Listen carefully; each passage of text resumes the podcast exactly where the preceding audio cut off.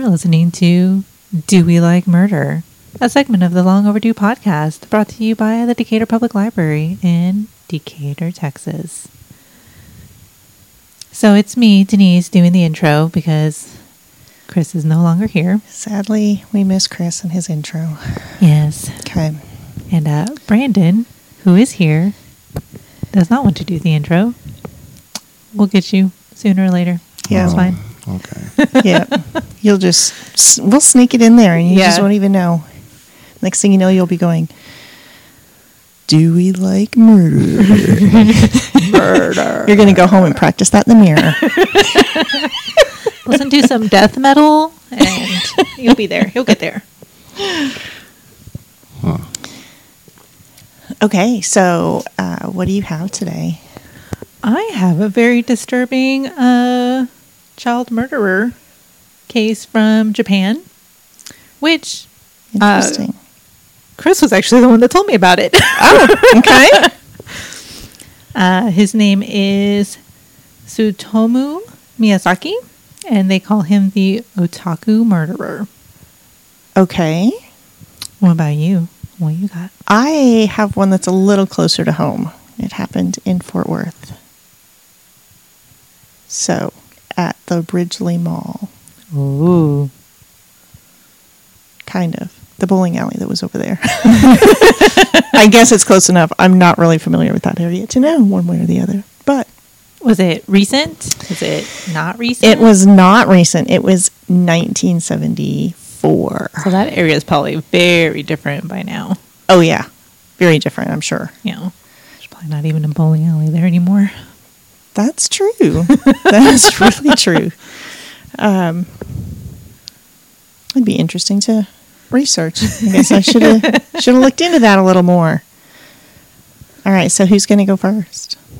Mine's not mine's not a child murder, but it's a teen murder. It's Mhm. close enough. Yeah.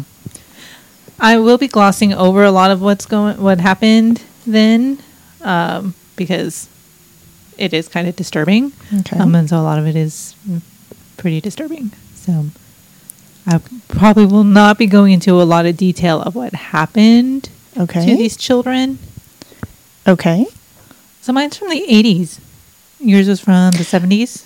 Yeah, not too different. hmm But yours is like in a completely different country. I'd be very interested to see how different it was over there.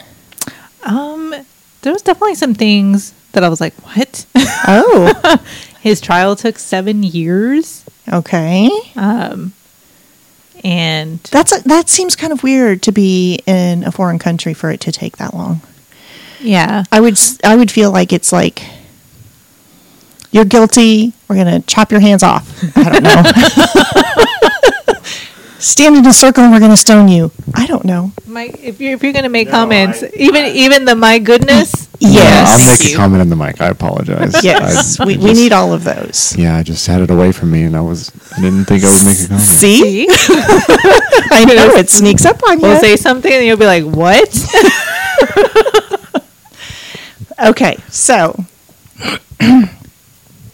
okay, well, I guess I'll go. sounds good. We're very intrigued now. So he was called the otaku murderer, and um, otaku, for those who do not know what otaku means, it is.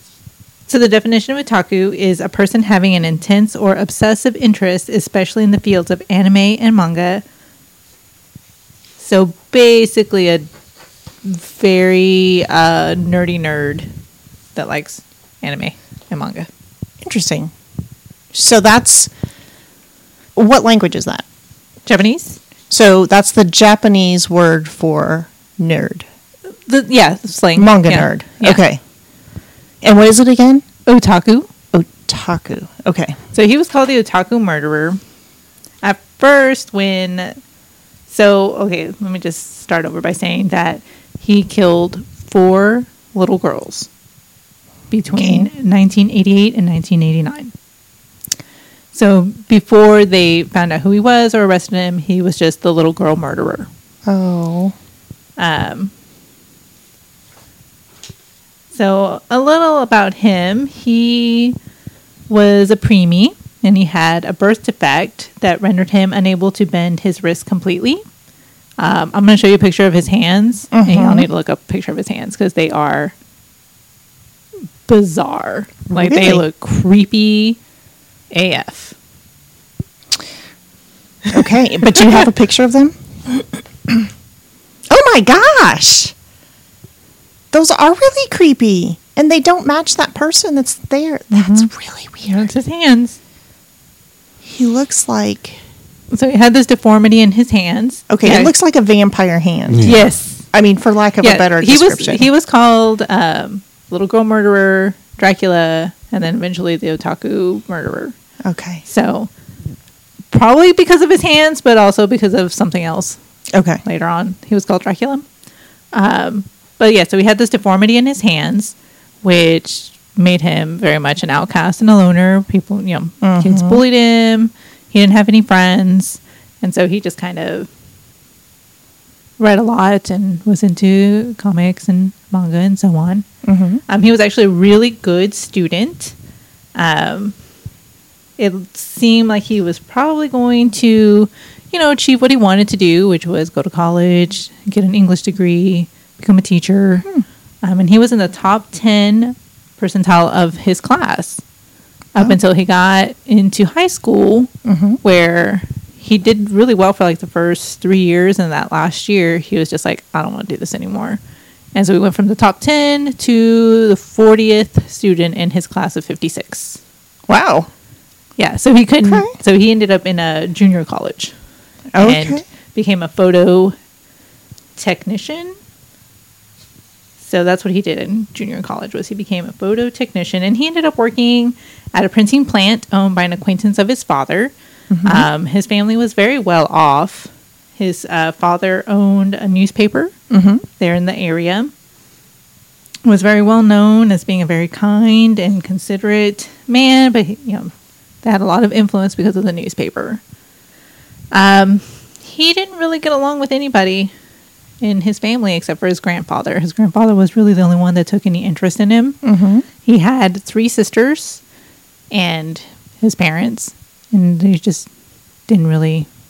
The father absolutely at some point just stopped caring. That's But- sad. Yeah. Okay. Um, but his grandfather was the one that really cared about him and cared for him. And it seems like he didn't have really any close friends or anything of the sort. hmm Um, what seemed to have triggered all of this was when his grandfather died in May of 1988. Okay. And it was three months before the first murder. that seems like yeah. Yeah, like his, That it it, it that. affected him a lot. Yeah. Um, he avoided women his own age um, because, let's see, it says He here- avoided them, or did he, they avoid him? Well, it says that he avoided women his own age, perhaps because he was physically immature. And to quote a high school classmate of his, his penis is no thicker than a pencil and no longer than a toothpick. Oh my goodness. Whoa. so okay. I'm going to guess that um, maybe everybody avoided each other. Just, um, Right. Well, and maybe there were other deformities other than his hands. Mhm. It sounds like okay. Yeah. So he, um, let's see, he did a lot of um, gross stuff. Like he would use his video cameras at tennis courts to take shots of the female players. Excuse me. Okay, Uh-huh. stop. Say that again. He would use video cameras at the tennis courts to take crotch shots of female players. How? How would that happen? Uh, it depends on where you put them, the cameras, because you can get small cameras and put them and do upskirt shots. In 1988? No, that's true. It is 1988. Maybe he was just sitting in the bleachers taking close-up shots of. Yeah, I, I'm just not even seeing a a way that you could be hitting a tennis ball and get that picture without Well, placement. yeah, but those tennis skirts, man. Well, that's true. so he could have just been sitting in the bleachers, very uh, focused. Um, let's see. He soon tired of adult porn magazines, according to him, they black out the most important part. So by 1984, he turned to child porn. Now, this is what's really weird about Japan. Um, the child porn shows everything since obscenity laws ban the showing of pubic hair, not sex organs. Oh. Is that still the case? Um, I don't know. I didn't look into that. But in That's 1988, fascinating. like that was the ban was pubic hair. So how old was he at this time? At this time, he was 26. Oh, he's okay. So how an did adult. they find out like the photos and stuff?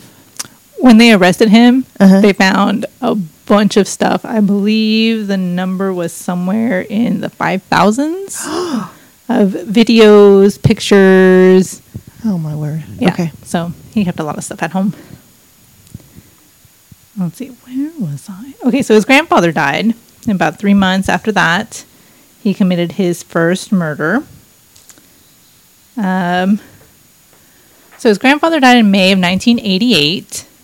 And his grandfather had been really the only adult relationship that he had that was good Mm-hmm.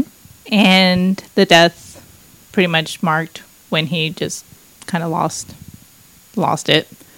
Um, he said that he even ate some of his grandfather's cremated bones Oh my gosh! to be close to him. hmm Okay, so he went off the deep end even deeper than he already was because Mhm. he was already a little crazy. Yep.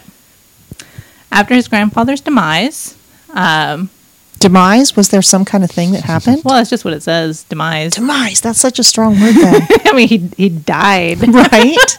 It makes me think that something happened that he didn't just die. He had a little help. Yeah, possibly. Okay. Possibly. Uh, suicide kind of runs a little bit here in the family, Oh, but it didn't say one way or the other. okay. That's just me speculating. Let's see. So, um, after his grandfather died, he was caught peeking on his little sister while she was taking a bath. When she yelled at him, he burst in and smashed her head against the bathtub. What? Uh, later, when his mother suggested he spend more time at work and less with his videos, he exploded and beat her. And no police, no nothing was done about this. This was, you know, okay, cool. Do they not report that stuff, or didn't they report stuff like that over there? Was it like a an honor thing? Like a cultural thing. Yeah. it might be. It might be. Because I know some cultures, because of male dominance, mm-hmm. that's okay. Okay, whatever. Right in the You know. society and Yeah, not necessarily against the law. Right. Yeah, especially in the eighties. right. Okay. So let's see. But his sister didn't die. Mm-mm. Did she have any damage? It didn't say. Hmm. I have so many questions. I know, right? So much, so much going on. I don't think, I don't think she did. Okay. Just from what I did read, it seemed like the two younger sisters were repulsed by him. Mhm. His older sister was the one he had a like a closer relationship to, but Mhm. wasn't still like they were close. Yeah. He probably just didn't, you know. Bother her. Yeah. Got it. Okay.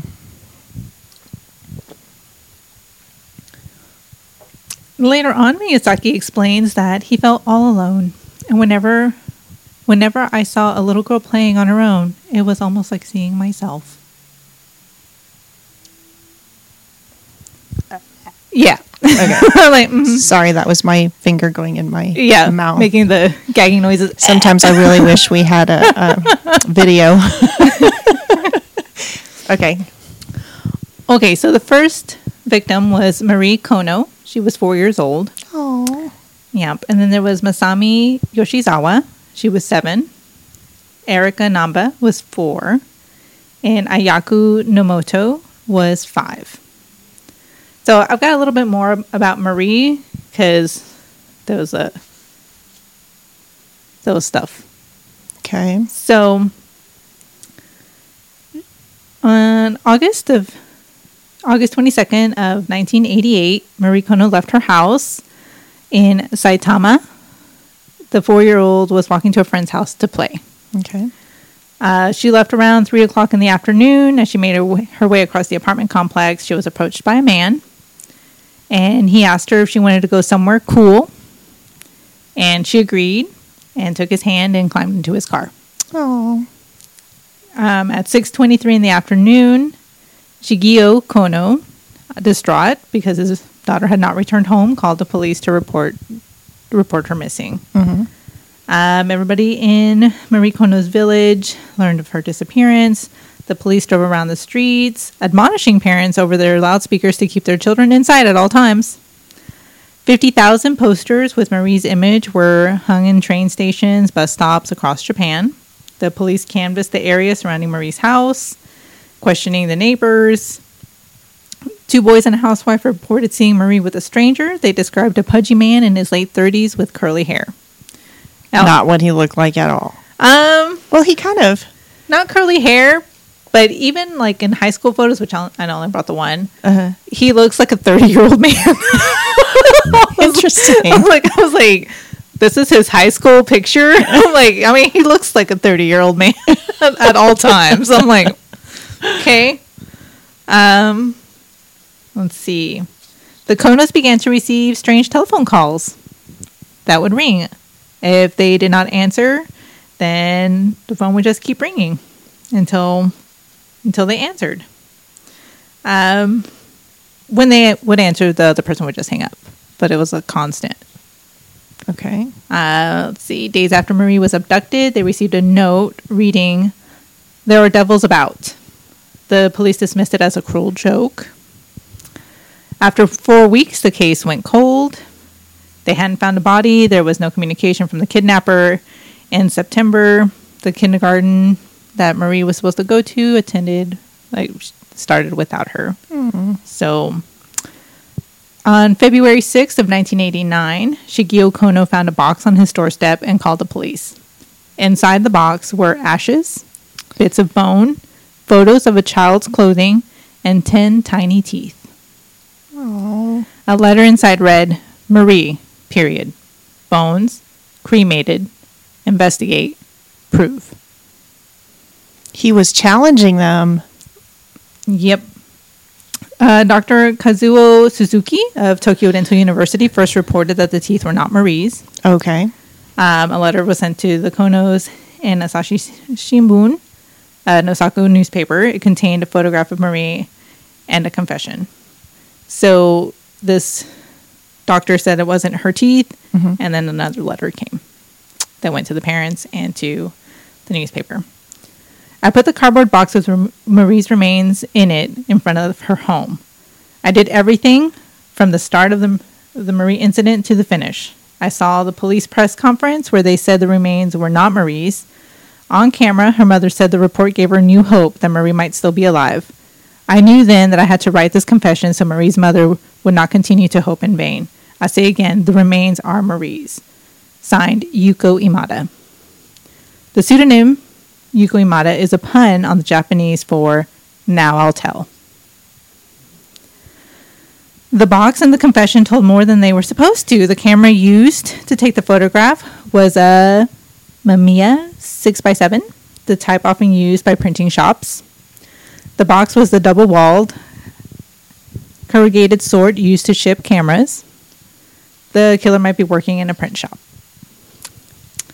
After the Konos returned from their daughter's funeral, they received another letter. While the first was purported to be an act of kindness, this was not. Like the first one was like, I'm, you know, she said she had hope. I don't want her to have hope. Um, and he proceeds in this letter to describe what it was like for her to go into rigor mortis and to start decaying. Oh. Um, Why would he feel the need to be so unkind, so mhm. in your face about it? Yeah. Um.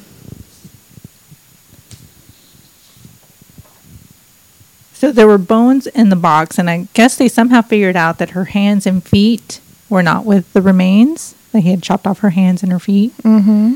And her father, at the funeral for his daughter, said her hands and feet didn't seem to be with remains. When she gets to heaven, she won't be able to walk or eat. Please return the rest of her remains. That's so sad. Yeah. So that was Marie. That was the first one. Okay. Brandon is clearly disturbed. Do you are you okay with listening to the rest of our our conversation? Uh, I had, did not know what to expect uh, for Dewey. So Yeah. this is um, this is just new waters, I guess. Okay. if you if you're like uncomfortable or something, you can tell us. And Well, it's not. None of this stuff is comforting per se. Mhm. So it's it's not that I'm uncomfortable. It's just I don't think anybody um, is uh, would be too happy to hear any of these facts. yeah, Yeah. interesting. And this isn't your typical conversation either. Uh, yeah. This this is a this is like a tell-all about a murder from a long time ago. Yeah. But you know, the interesting thing is, is that this is the segment that gets the most listens, Mm-hmm.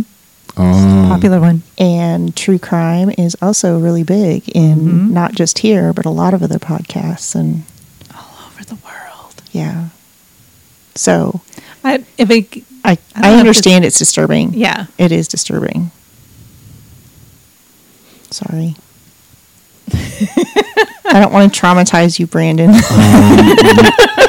this isn't traumatizing. It's, okay. It's, uh, a bit more of an angle that than I expected, but it's not particularly traumatizing. okay. So his second victim, Masami Yoshizawa, on October 3rd of 1988 in Hano Saitama, seven-year-old Masami Yoshizawa was walking along the road. She climbed into a stranger's car and was never seen again. Masami's disappearance led the police to paper the area with posters and organize extensive search parties. The police suspected a connection between this case and that of Marie's, uh, but without any leads, it was filed under missing person. Okay, so you may be getting to this, but I'm very curious if he lived in the area where the girls were walking around or if he, was in a different lived- area. Um, in let's see, He in Aki Akikawa Shimbun. Um, I don't know if it was nearby, but he did have a car, so Okay. he he drove. A lot of the times, from what it seems like, he was just kind of driving around, and sometimes he would see a little little girl by herself, and so on. So I know things have changed since the 80s. And I know as an 80s child that I was told over and over again do not talk to strangers and do not get into a stranger's vehicle, Mhm. blah, blah, blah. And this is why. And if you haven't been telling your children that, you need to tell your children at four years Oh, old. yeah. Yeah. Well, I think things have definitely changed. And I mean, I'm not sure about Japan, but at least here, Mhm. you know, let four year olds just go wandering around by themselves. No, that's very true. yeah. at least you shouldn't. Don't let your four year old wander around by themselves. just, and just let, let's not do that. Okay, so third victim, Erica Namba. On December 12th of 1988, two men came upon a sedan stuck in a gutter on the side of the road, its hazard lights flashing.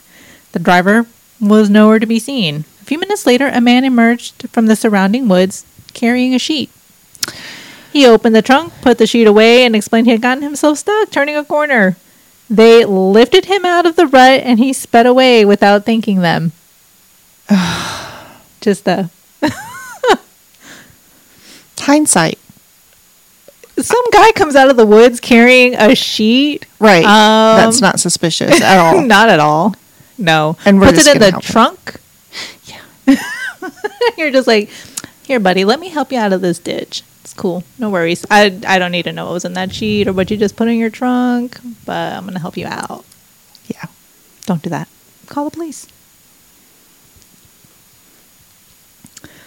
That night, four year old Erica Namba was reported missing. The police set up a task force to solve the three missing persons case. Cases. It was now official. Someone was abducting little girls in the Saitama in Saitama. A few days later, a worker at the Naguri Youth Nature House found some of Erica's clothes in the nearby woods. The police focused their efforts on that area. They soon found Erica Namba's corpse. Her hands and feet were tied with nylon rope. Like the Konos, the Nambas were bothered by strange phone calls. A few days after Erica's death, Shinichi Namba received a letter. Um, it was a photocopy sheet of words taken from magazines and enlarged to hide their origin. It read Erica, cold, cough, throat, rest, death. So that was victim number three. Three. Ayaku Namoto was the fourth victim, and on June 6th of 1989, she was five years old, and she climbed into the car of a stranger who told her he wanted to take photos of her. A week later, a torso was found in Hanu's Miyazakawa Ko Cemetery. Um, the blood type and chest size matched Ayoko's. The stomach contents also matched her last meal. Um, from what he said later on, she had commented on his deformed hands and he became enraged. Um, he kept her body for two days before dumping her in the cemetery. It's interesting how he burned the first one and did different things to Mhm. the others. Okay. By this time, the newspapers had dubbed Yoko Imada the little girl murderer. Um, let's see. So the witnesses that helped him out of the ditch incorrectly identified the make of the sedan. Uh, the police had not found anything in their canvassing of print shops. Uh, the killer was becoming more reckless and unstable. And he would eventually make a mistake. But Mhm. so far, the police No idea. had nothing. Okay. Um, July 23rd of 1989, Miyazaki, Miyazaki spotted two sisters playing in their yard, and he managed to separate the youngest one from the older sister and dragged her into his car. Mhm. The older sister ran to get her father, Good. who her. arrived to find Miyazaki taking photos of his daughter in the car. I'm not going to get too detailed on that. Okay. Um, but the father absolutely had every right to be beating the crap out of Miyazaki. Good. Okay. Pulled him out of the car and attacked him and got his daughter out of the car. Um, but Miyazaki fled on foot and got away. Except that he decided later on in the evening to come back for his car where police was waiting for him. Oh my gosh. I was like, leave the car, dude. Stupid But no, criminals. no, he went back. Well, I mean, at this point, you can find out everything about you from your car. Well, that's true. so, Even in the 80s, probably. yeah, got to register it somewhere. Yeah. So, they caught him. Um, they charged him with forcing a minor to commit indecent acts, but they were sure that they had found their serial killer. hmm He eventually confessed to all four deaths. Um, police found Marie Kono's hands and feet stored in his house. He had strangled each of the little girls, taken pictures of Ayaku Nomoto, um, and sexually abused their corpses. Uh, that's really all I'm going to get into about that. He also had eaten portions of his last two victims, which is also why they called him the Dracula. Got it. So the police searched his two room bungalow and turned up a collection of 5,763 videotapes, some containing pornographic anime and slasher films in his apartment. Um, they also had content where video footage and pictures of his victims. Keep in mind that they were already dead. So, not all of those, of course, were porn and what he was doing with Mhm. with the, his victims. A lot of them were just regular old anime. Mm-hmm. So, but there was a lot. he had- 5,000, Yeah, he had, yeah. he had a lot. Um, which is why then he was dubbed the otaku murderer. Okay. Um, and for a little bit there, it seemed like they were trying to pin all of his depravity on him watching anime and reading manga. Yeah. Let's just say that's not Yes. everybody. Well, and I don't really think that that had much to do with it. He was just all alone Mhm. and didn't have friends. Yeah. See, he was found mentally fit to stand trial because he tried to say that he was not mentally well, Mm-hmm. but they did not fall for that. He was found guilty of killing all four of the girls.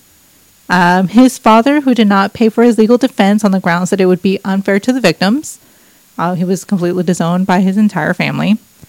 Um, after the verdict, his father committed suicide. Oh. Let's see. So throughout the 1990s, he was incarcerated. He went through a series of evaluations through psychiatrists, and they were basically trying to say that he was suffering from multiple personality disorder and extreme schizophrenia. He did not, you know, appreciate the gravity of his crimes, and the court was like, "Nah, Mm-hmm. and so they sentenced him to death. In Japan in the 80s, that was by hanging. Ooh. And so it was quick. I mean, like when I say quick, No, it was like the 90s. Uh, he gets executed. Uh, I still have like three pages here, Don. oh. holy cow. so he was on death row. He tried to get his sentence reduced to life imprisonment. Um, he so he basically tried to appeal Mhm. appeal his death sentence. Um, in 2001, the court again did not believe his mentally that he was mentally ill and was not responsible for his actions. So the High Court in Tokyo ruled that though suffering from a personality disorder, Miyazaki was able to distinguish right from wrong at the time of his crimes. And so they were going to uphold the death sentence. And this was in 2001 Okay. his attorneys were like, yeah, we're still going to try to file an appeal on this. So they tried to get another trial. Mm-hmm. So they basically did this for a few more years. In 2005, they had another appellate trial hearing, Mm-hmm. and he was again sentenced to death. So the Supreme Court, let's see. Fin- yeah, the Supreme Court finally said that again, he was not insane when these things happened when he did this. And so they were going to uphold the death penalty. Uh, the judge said there was no evidence that he was mentally ill when he killed the girls. And they finally were like, sentencing him to death. So that was in 2005. On January 17th of 2006, the Supreme Court uh, upheld the original death sentence. Mm-hmm. And he was put to death in 2008. And yes, he was hanged. Well, it still took a long time It took a long time. Mm-hmm. A long time. just for one man. Uh huh. All those appeals, all that. Yeah. All the money. Mm-hmm. And all he that- Yeah. was all like, didn't didn't want to be hanged. I mean, who does? Mm-hmm. But he was trying to get them to do it the American way with a lethal injection, Oh. and they were like, no. so, 2008, they. So I feel really bad about his dad because it was probably in that culture shameful for the family, not just for the person who committed the acts, Mhm. which is probably why he did that. That's really Well, sad. I think anywhere, even here in the United States, if someone commits something so heinous, like the the whole family is blamed. Like if you think about That's school true. shootings, Mhm. you know, families are ostracized and Mhm. yeah of course then there's cases like okay here i go again not knowing all the details i know the details i don't know names just the the local florida one that just happened um where she was found dead three days later and then he disappeared his parents were helping him oh, the Gabby Petito. see case. sure yeah And, uh, what was his name? His last name was Laundrie. But in that case, his parents were helping. Mm-hmm. So I don't know. That's just.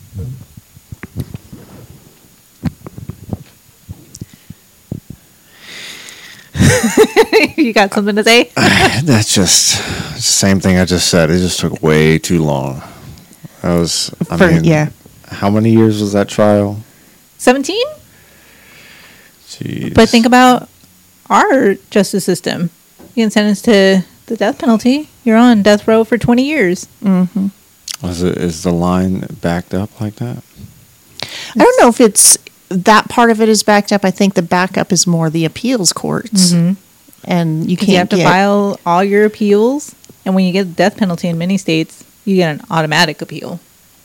So even if you don't want it, even if you're like, okay, yeah, just end this, you get an automatic appeal. So you end up. Waiting. And I know now with the DNA stuff, it's really a long time before they can get that information back because there's such a backlog. Because there's not very many places that do it.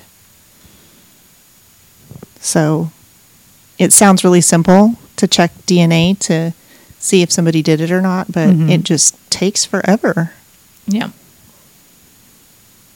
So that's why there's always stories about uh, a child growing up to become a cop or detective or something like that in order to free their parent from jail. Well, if we're going to get into uh, wrongful convictions, Mm. because there's a lot of that. I mean, before DNA, Mm-hmm. there was a lot of uh, eyewitness testimony being used, and I don't know about y'all, but eyewitness testimony is not good, not accurate at all. Yeah. It's funny, our brain. Mm-hmm. It is, don't you think? Not, no comment on that one. It's just interesting because we all have a different perspective when something happens, and we all Mhm. take something different from what we see. We should test this. I mean, not like like experience the same thing, and yeah, then not and like a come back. crime, but then let yeah, Right. have us like write out what Uh-huh. our or record what we thought happened. and- Yeah, Well, uh, we probably have to do some sort of like um, experiment in parallel that has like the same um, like constituent ideas inside Mhm. of it. So we'll have to run uh, here. This is thing one, two, and three, and then you you'll wait some amount of time, and then you'll spit back like, okay, this was thing one, two, and three. So kind of have a, a controlled group also, and Yeah, yeah. Oh yeah, that's a lot of work. there we go. I mean, I'm just gonna go with anecdotal evidence here. Yeah. Um, Yeah. I was, I a friend and a friend of mine and I were like at the same the same place hanging out, and we both saw the same thing. This one woman touching this other lady's hair, and the other lady was not cool with it. mm-hmm. And then, okay, we talk about it later. All the details are the same except for one thing. We were just getting there. No, we were leaving. no, we were just walking in when we saw. No, we saw it when we were leaving. Uh huh. That's funny. You know, like we saw the same thing, Mm-hmm. and It's just the timing, which could make or break a case. yeah. So like, Yeah. if that woman has started to throw hands and we had to like talk to the cops about it, Uh-huh. we were just no, no, no, we were leaving. No, we just got here. like, no, we were leaving. Which is why they talk to you separately. yes. Everything. Otherwise, they'll be arguing. the same except for we just got here. Uh-huh. No, we were walking out when we saw it. Interesting. Has that ever been solved? I mean, they're totally wrong. We were getting there. We were leaving. Oh, that's funny. Well, I'm glad that justice was served eventually. I know it took a long time, but I'm sorry. I cannot unsee those hands. It's very disturbing. Yeah. Poor kid to grow up like that. Mm-hmm. And then those little girls, I'm sure they were scared to death. Oh, yeah. I mean, that was a poor choice of words. Yeah. But yes, I'm sure they were very frightened. And good for that dad. Yes. Go out there. Um, and not his father. No. You, you said that, and I was just like, wait a second. No, I think that dad could have probably done a lot better. I'm I'm sure he blames himself for the way that his son turned out, I'm sure he does. which is or probably did. probably why he uh, committed suicide. Yeah. Which I think is a, I mean, it's just a horrible thing anyway, but That's uh that's really embedded in their culture, though. It's just sort of shame to the family. Mm-hmm. yeah. Okay. Yeah. We're starting Dewey back up with. Uh, A bang. Yeah. Yes, we are. now tell me about this uh, Fort Worth case from the 70s. So it's very interesting. All this stuff. Okay, so mine is definitely not as long as yours. Mine never is. I, you know, get to the cut to the chase. I guess. Yeah, I like to dig in Yeah. see what I can find. And uh, I like to have fun quotes about. Yes, You you know? know that's true. I mean, reading the letters that was pretty interesting stuff. But I think I have something interesting too. Okay. Okay, so this was a murder that happened in 1974. However, it just went to trial in August of 2021. Oh. So, this person, did you have a question already? Uh, just a long time. I'm just It gonna. is. That's gonna be uh, my phrase this episode. I'm Yeah. Gonna a put. long time. I'm gonna put money on that. There was DNA that they didn't test until just now that solved the case from 1974. Oh. Tell me if I'm right. Well, you're going to have to sit through the whole thing. so, I mean, really, this has happened so recently. A lot of people may have uh, listened to it in the news. Um, the young girl who was murdered, her name was Carla Walker, and um, she was at a dance with her boyfriend, or I think it was her boyfriend, at uh, their high school. It was uh, Valentine's Day. And so they were sitting in, from what I could tell, they were sitting in their car and making out or whatever. The parking lot had emptied. Um, kind of sounded like they they left and came back. Um, but they were involved and and then things started to happen because they weren't aware of their surroundings really so i actually was able to hear uh, the testimony from the boyfriend because he did survive and he was talking about what was happening at the time and she was laying down on the seat with her purse behind her head. I'm assuming in the front seat, but honestly, I don't know. Um, and he was on top of her. And then the next thing you know, the door flies open and her head falls back, and he kind of falls as well. And then, but he falls like over her so that they're kind of both falling out of the car. And he gets hit in the head and he doesn't know what hit him. He doesn't know how many times he got hit. Other than he knew he got hit multiple times because he heard um, Carla say, "Stop hitting him." So it he obviously got hit more than once, and then blood starts dripping down, and so he sits up, and Carla sits up as well, and he is just dazed. I mean, with the pounding on the head, you know. And the next thing he realizes, um, he knows what the guy was hitting him with because the guy stuck a gun in the car uh, and it was pointed at his forehead. Um, so he knew he had been pistol whipped. And he heard the gun click three times. Never went off. Can you believe that? To his face? It, yes, it was pointed to his head. Oh. And I don't know if there were just not bullets in there or if the guy, if the gun um, just didn't, it misfired or, you know, whatever. Mhm. I don't know what happened. Hmm. So he was very lucky. Mhm. Um,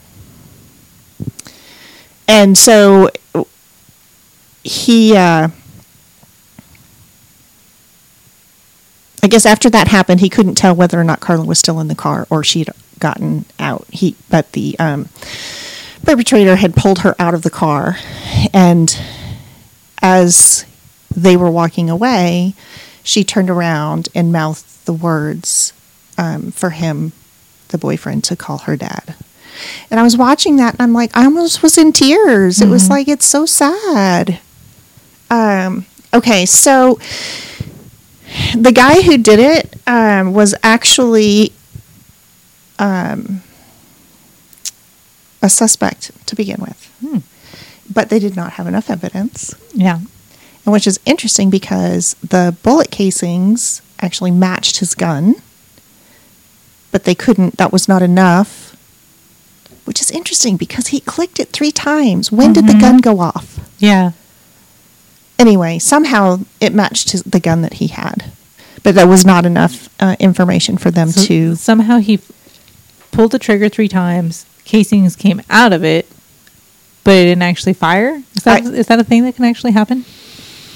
Um, hmm. Uh, I mean, I know blanks can do that, but that still make a noise. Mm-hmm. Uh, misfires, I but I think the more than just the casing would be there. Yeah, I don't know. I would have to look at it more to see if there was, Mhm. but that's something that just came to my mind. It's like, how did they match that up if, Mm-hmm. if it misfired or didn't? I'm not anything. definitely not a weapons expert, so And what, you're probably just a little bit more um, knowledgeable than Denise and I. Yeah. which is okay. so, um, so this guy was a suspect, and I don't know exactly what happened um, for them to start looking at it. Okay, I kind of do. Give me a second.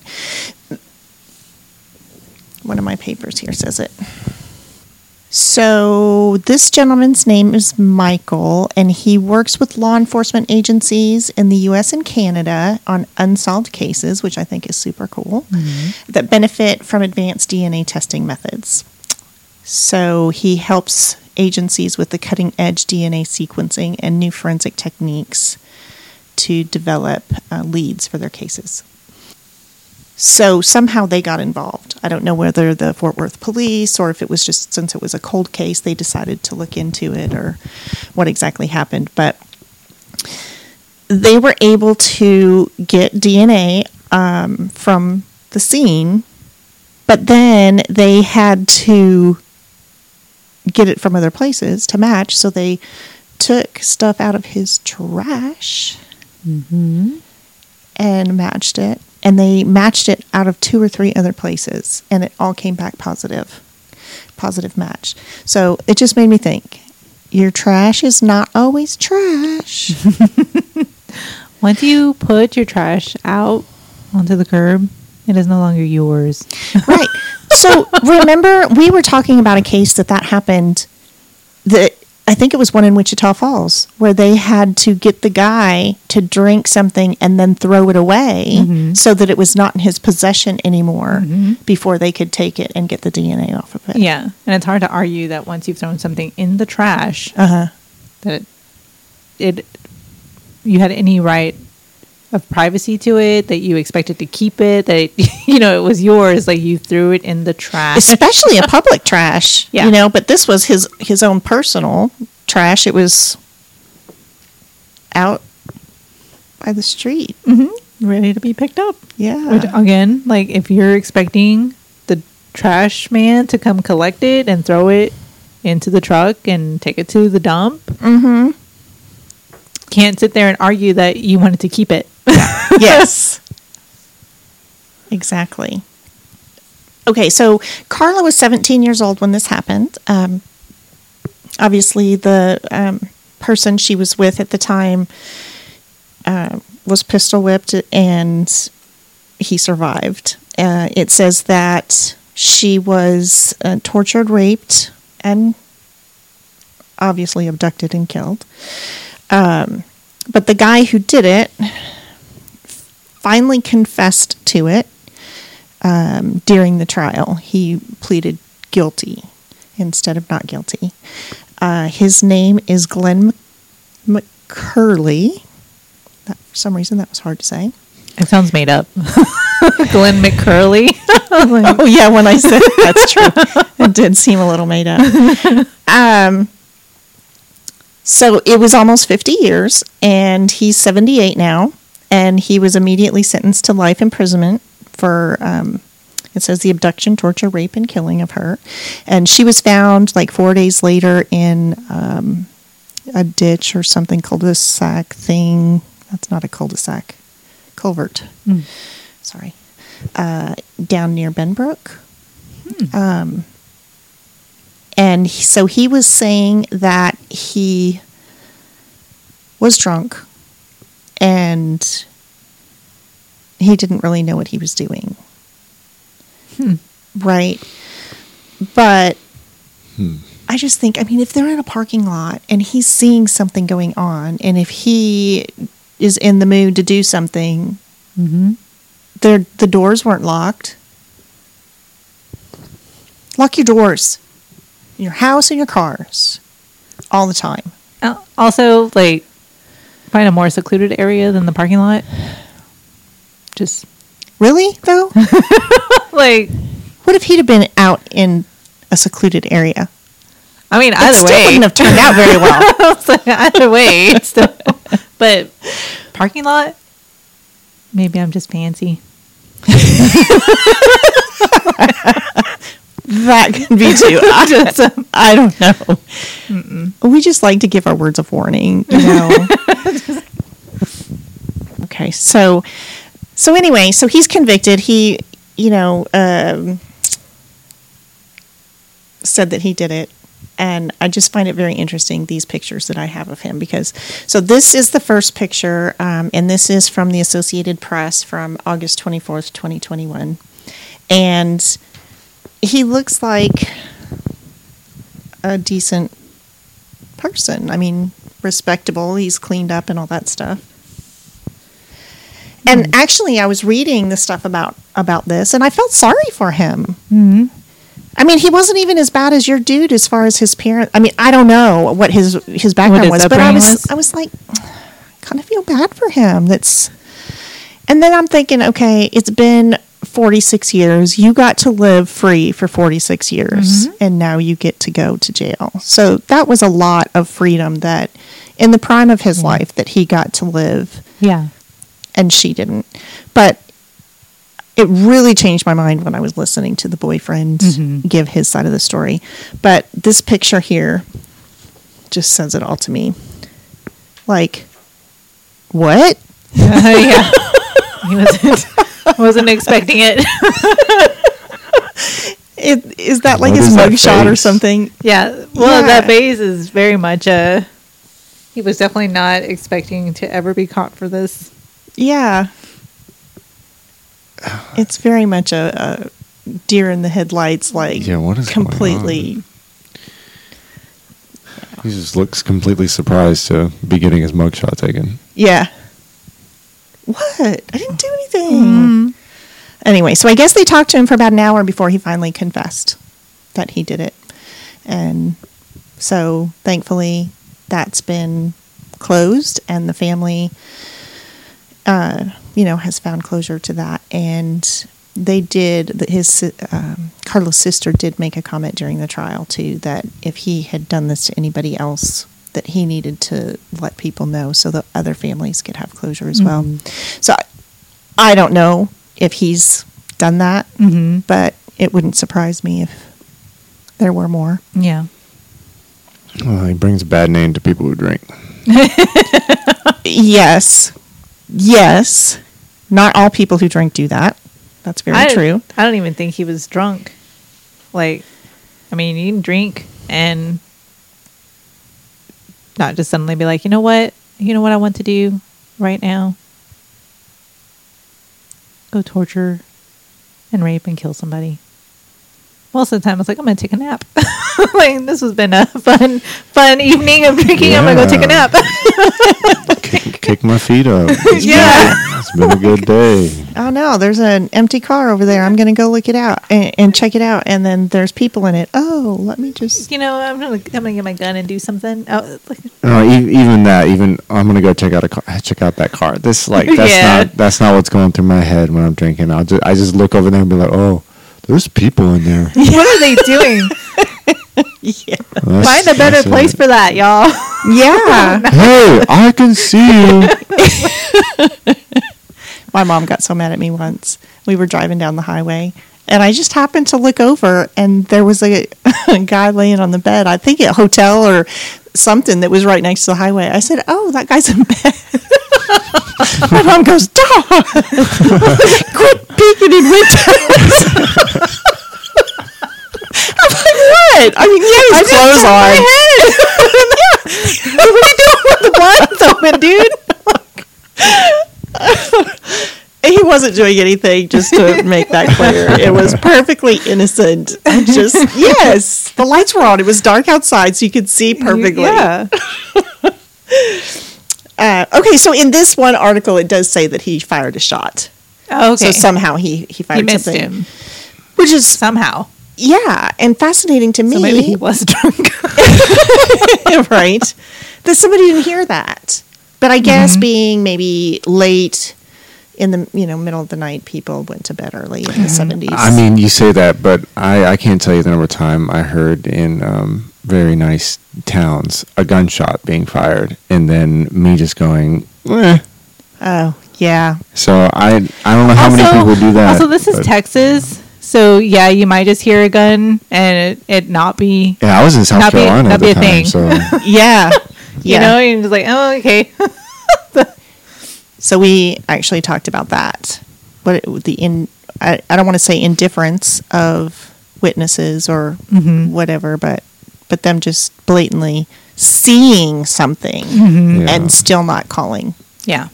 yeah, the seeing of something and still not like acting on it. That that's a bit that's a bit much for me. If I see something going on, I tend to want to act. Yeah. Yes. So obviously nobody. Right. No one, if Yeah. someone heard the shot, they didn't call the police about it.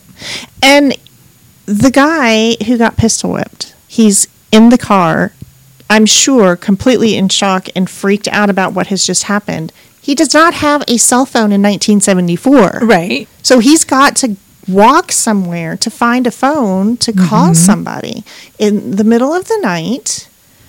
Um, if he has money on him, great, but Yeah, he might be able to find a payphone. Might not have a dime Mm-hmm.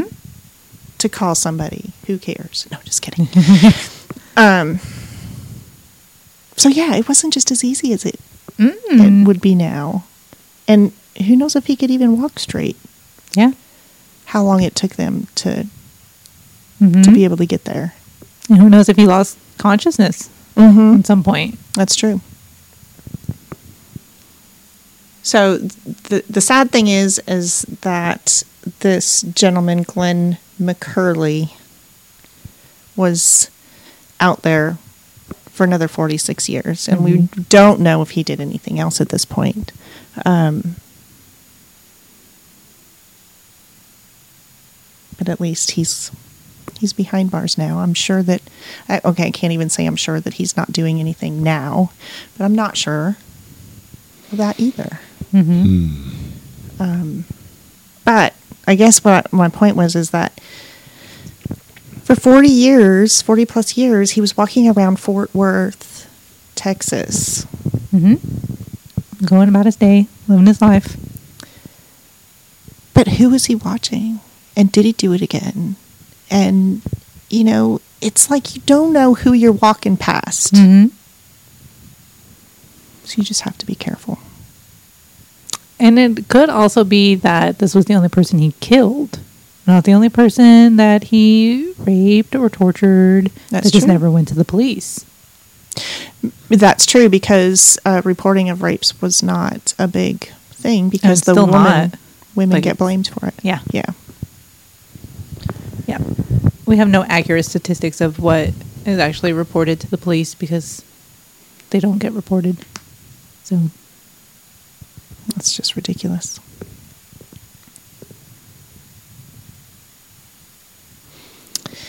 All right, so that's that's what I've got. how long was he sentenced? You know, um that I don't know. Because he pled guilty. He did. And so basically, the, you know, obviously they stopped the trial at that time, right? Because yeah, they didn't have to. to, play, to plead guilty, but he Yeah. had been sentenced to something. Um, let's see. Yeah, I'm not seeing anything that tells me. Well, and even if he got just a 25, So it says that uh, when he was 77, he was appre- apprehended by the Fort Worth Police Department and charged with capital murder on the 21st of September 2020. So he's it's been a year since Mhm. well, and capital murder might be an automatic life sentence. Well, it's better than lowercase murder, right? I don't know what capital murder is. I don't either. Yeah. That was a terrible joke. Okay, it was a terrible joke because it took me a second to get it. Yeah, I know. I was, I was looking directly at you when I said. it. I was like, wait, no. It, it didn't get through, did it? didn't get through. I got there. Trust me. so this says that uh, when he was in jail, he was being held on a five hundred thousand dollar bond. So the penalty for a capital crime in Texas is life imprisonment or the death penalty. I'm going to guess Okay. if he got the death penalty, that would have been very prominent in any of those. That's true. Um, so we got life in prison, but he's also in his 70s. Okay, so it could be like five years. here's some more information. So it says that he stopped his capital murder trial with a guilty plea. And then prosecutors said they would not seek the death penalty, Hmm. Who admitted that he had killed her. And they played the video for the jurors. So, because probably he was so old. Mm-hmm. But I don't know. I don't know if it costs more money to do that versus keep them in jail. Well, I mean, then then it just turns into free labor. I think we still do that. So Do they? I'm not sure. Or, or do or do we pay them pennies? I believe we pay them like a dollar an hour. Mm. Okay. So slave labor hmm of sorts. I mean, it just kind of goes into their books so they can attempt to buy things on the, at the commissary. But for murder? Do Yeah. they actually get out and They don't go anywhere. They do work in prison. You know, back in the day, they used to make license plates. Yes, yes. I think they have different tasks now than making license That's plates. kind of what I'm I'm Yeah. processing through my brain here because I know we we toured the Montana prison when I was in high school Mhm. and they actually had this guy they called Turkey Pete. And they called him Turkey Pete because he um he was in charge of the flock of turkeys for the prison and he ended up selling them for like a penny a piece or whatever to Mhm. he got the profit from it. Yeah. It's funny. And it just goes Um, into into their books. yeah. the commissary. Though I think it doesn't necessarily go by what they were sentenced for. Mhm. It all has to do with behavior. So if you have good behavior, then they give you things like little jobs, so you can. like doing the laundry or working in the library Uh-huh. or Yeah, okay and they get paid like a dollar an hour, mm-hmm. and that money. I mean, it is still free labor because it's going into their books, which is basically like the account system for the prison. They Mhm. can only use it on prison things. Mm-hmm. So socks. they Ramen noodles. say Yeah. they can only use it for certain things. Well, you use the commissary to buy socks, and then you trade those socks for homemade wine. Yeah. you know, I mean, it's like Right. Oh, it's just fascinating. I, I'm just thinking that we need to do a podcast with um, somebody f- that works at a prison. I think that would be fascinating to Yeah. just ask all kinds of questions and I want to know what the most creative shiv is that they have found. yeah. So I told you guys that I, I did tour the Montana Mhm. prison just this, not last summer, not this past summer, the summer before I think Mhm. it was. I, I went again, uh, and got to see the. They gave this guy wooden shoes so that he wouldn't run, and they were like twenty pounds. Uh, It was ridiculous. Maybe it was concrete. I don't know what it was. But they were these thick shoes, and they did it so that he couldn't run and get away. Maybe he escaped too many times. Could they? Could he not take off the shoes? Oh. I'm like, how did they, how did they make, keep the shoes on his feet? Oh, that's a good question. Maybe they just duct taped it. yeah. So, well, I'm glad both of these cases ended Mm-hmm. with good verdicts, I guess, Mhm. for the Yeah. perpetrators. Um, we got to get a cut and dry one in here uh, to, in order to satiate my appetite for criminals needing punished. Because y'all y'all come in here with the oh this was back in the, the 80s and uh, this was back in the 70s it's- and I'm just like where's the one that was So- back in the 80s and then it got finished back in the 80s and the guy Oh. yeah What? it was done back. in Oh the yeah 80s. yeah. Like this oh, like oh yeah this this guy murdered Okay. someone in He got uh, convicted in like the, the early '90s, but did not actually get killed until 2008. yeah But that's the thing that no matter what we look at, here, another country, um, death row takes forever. Takes forever. Which, considering again all the wrongful convictions, that's probably not a bad thing. I mean is rehabilitation so hard? Depends on what you did. Do you think that that guy's uh, what's his name that got the death sentence? Tsutomu Yeah, Miyazaki. Miyazaki. Do you think Miyazaki um, could be uh, rehabilitated. saved, so to speak? No, You think he's too far gone? I think he was, yeah, from a very early age, especially if he had no one except for his grandfather that cared about him. Hmm. Hmm. We can sit here and talk all day about nurture and nature.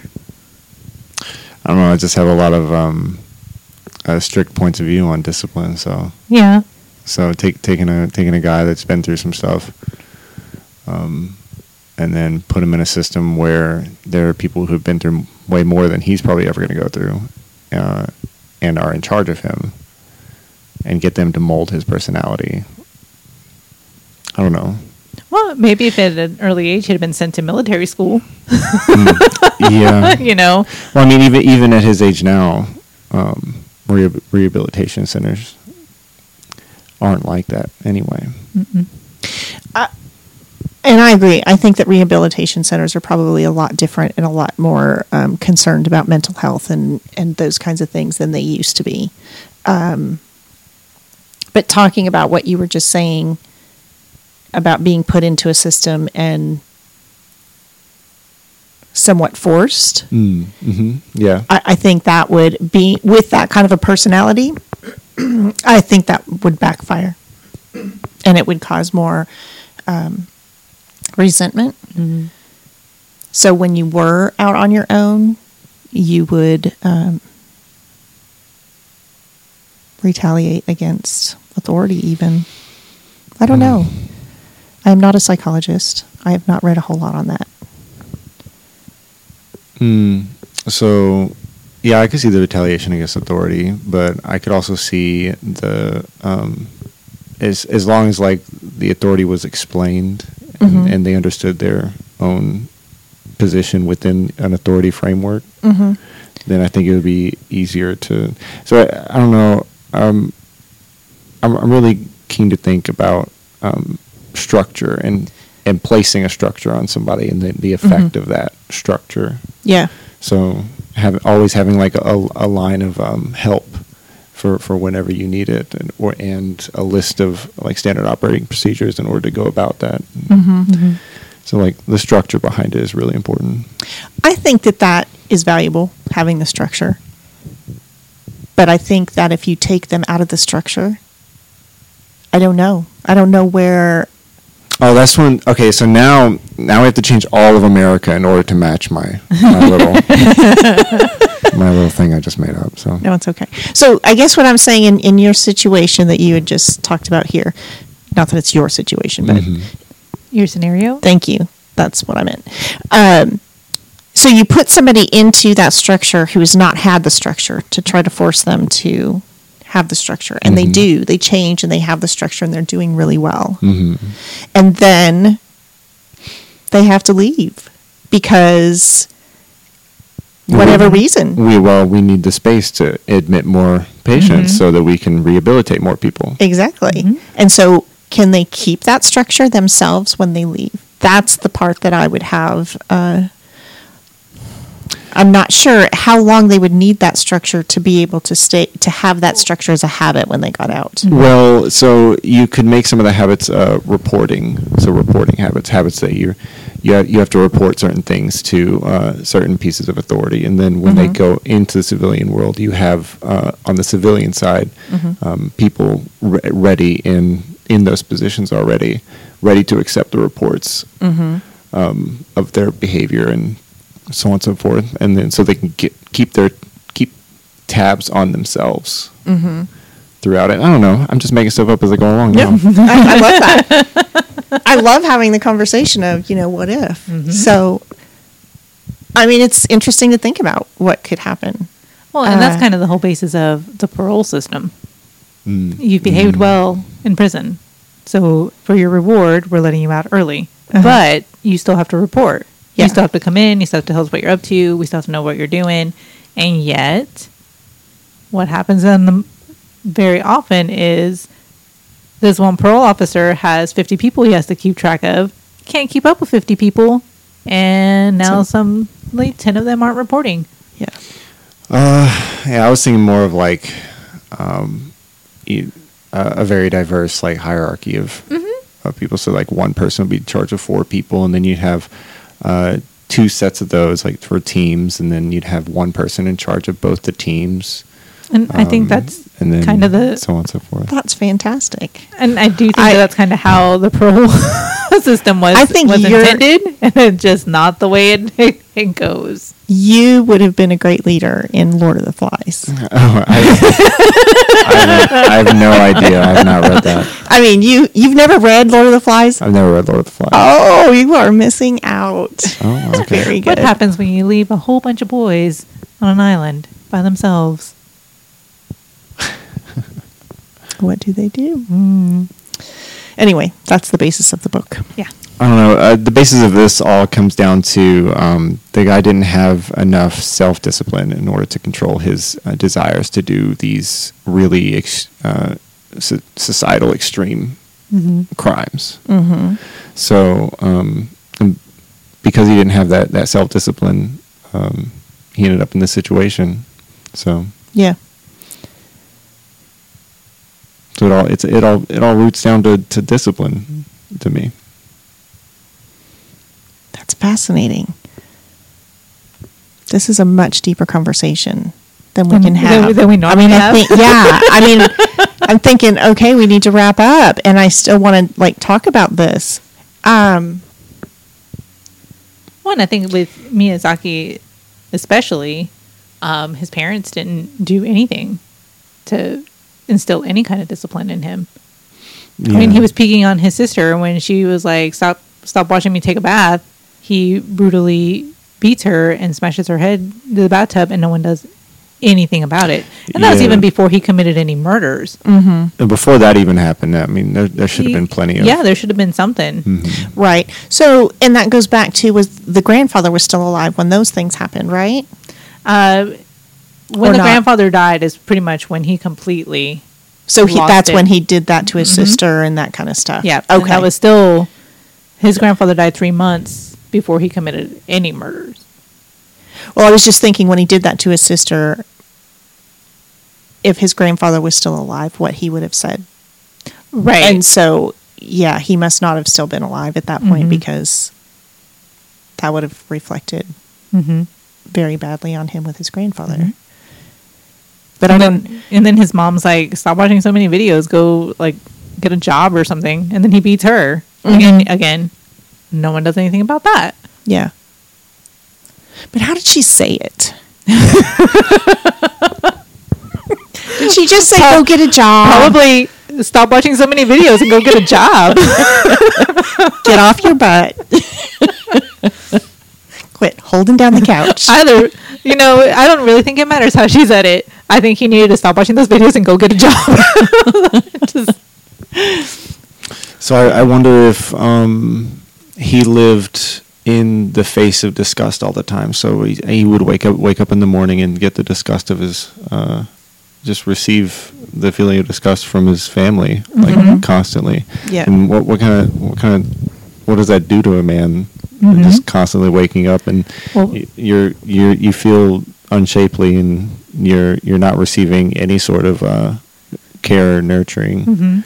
Um, so Well, and especially born, I think that's born with a deformity mm-hmm. and then being rejected by everyone except for one person, Yeah. and then that one person dies. hmm And I think that's a really big deal because they talk about that in babies who are not um, Mhm. touched and hugged and all that, you know, that they turn out not so well. Yeah, they disassociate, and so then they they don't build any kind of bonding. Mm-hmm. And if they don't bond with a mother, then they don't bond with anybody ever. So I don't know. I mean, that would be a whole study you would have to do because I'm thinking of this other guy now. I don't know any of his background when he was younger. hmm I mean, he wasn't very old probably when this But happened. this other guy just got he just got away with murder. And Oh, then, yeah. And then once he was done with it, he was like, "All right, I got away with murder. I'll turn myself in." Well, I think it yeah, was I've lived my was- life and yeah. Exactly. I think it was more when it was very clear that we know it was you. We have the DNA to prove it, Mhm. and there was nothing he could do about it. Yeah. He'd already lived his 46 years out there, and It's like I might as well go get three meals a day. yeah, might as well Not have did to it. worry about it. Why do this? Yeah, I do wonder if he had a family. There's so many things I wonder about this guy. yeah. Might have to do some more research. Hmm. But I think that they would have said more about his family if he had a wife and kids. Mm-hmm. Being 77, I'm sure his parents were not there anymore. Mm-hmm. But it's all very fascinating.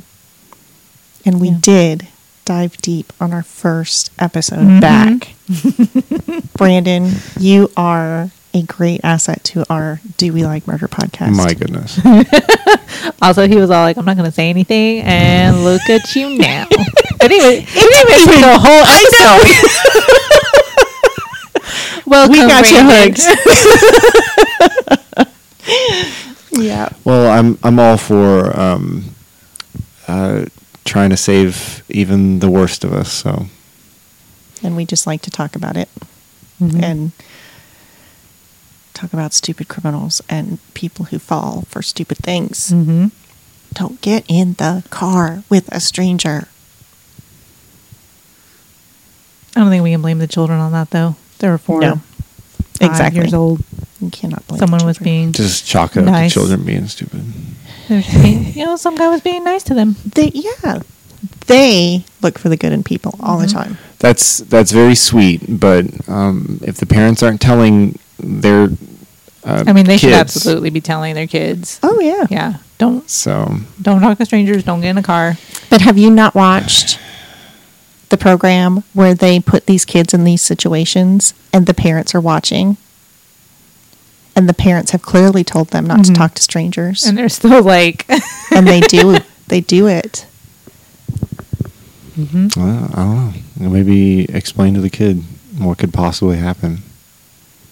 Hmm. Stranger danger. Yeah. Give him a few um, easy readers of Do We Like Murder? we, yeah. We need to start writing children's books. So that's really interesting though because it's all it always comes down to that same mom, it's not going to happen to me Mhm. or you know, it's it's not going to happen. I'm like that's why they call them accidents because you don't plan for them to happen. Yeah. They just do. so, hmm anyway. All right, we could go on forever, so we should probably wrap up for today. Yeah.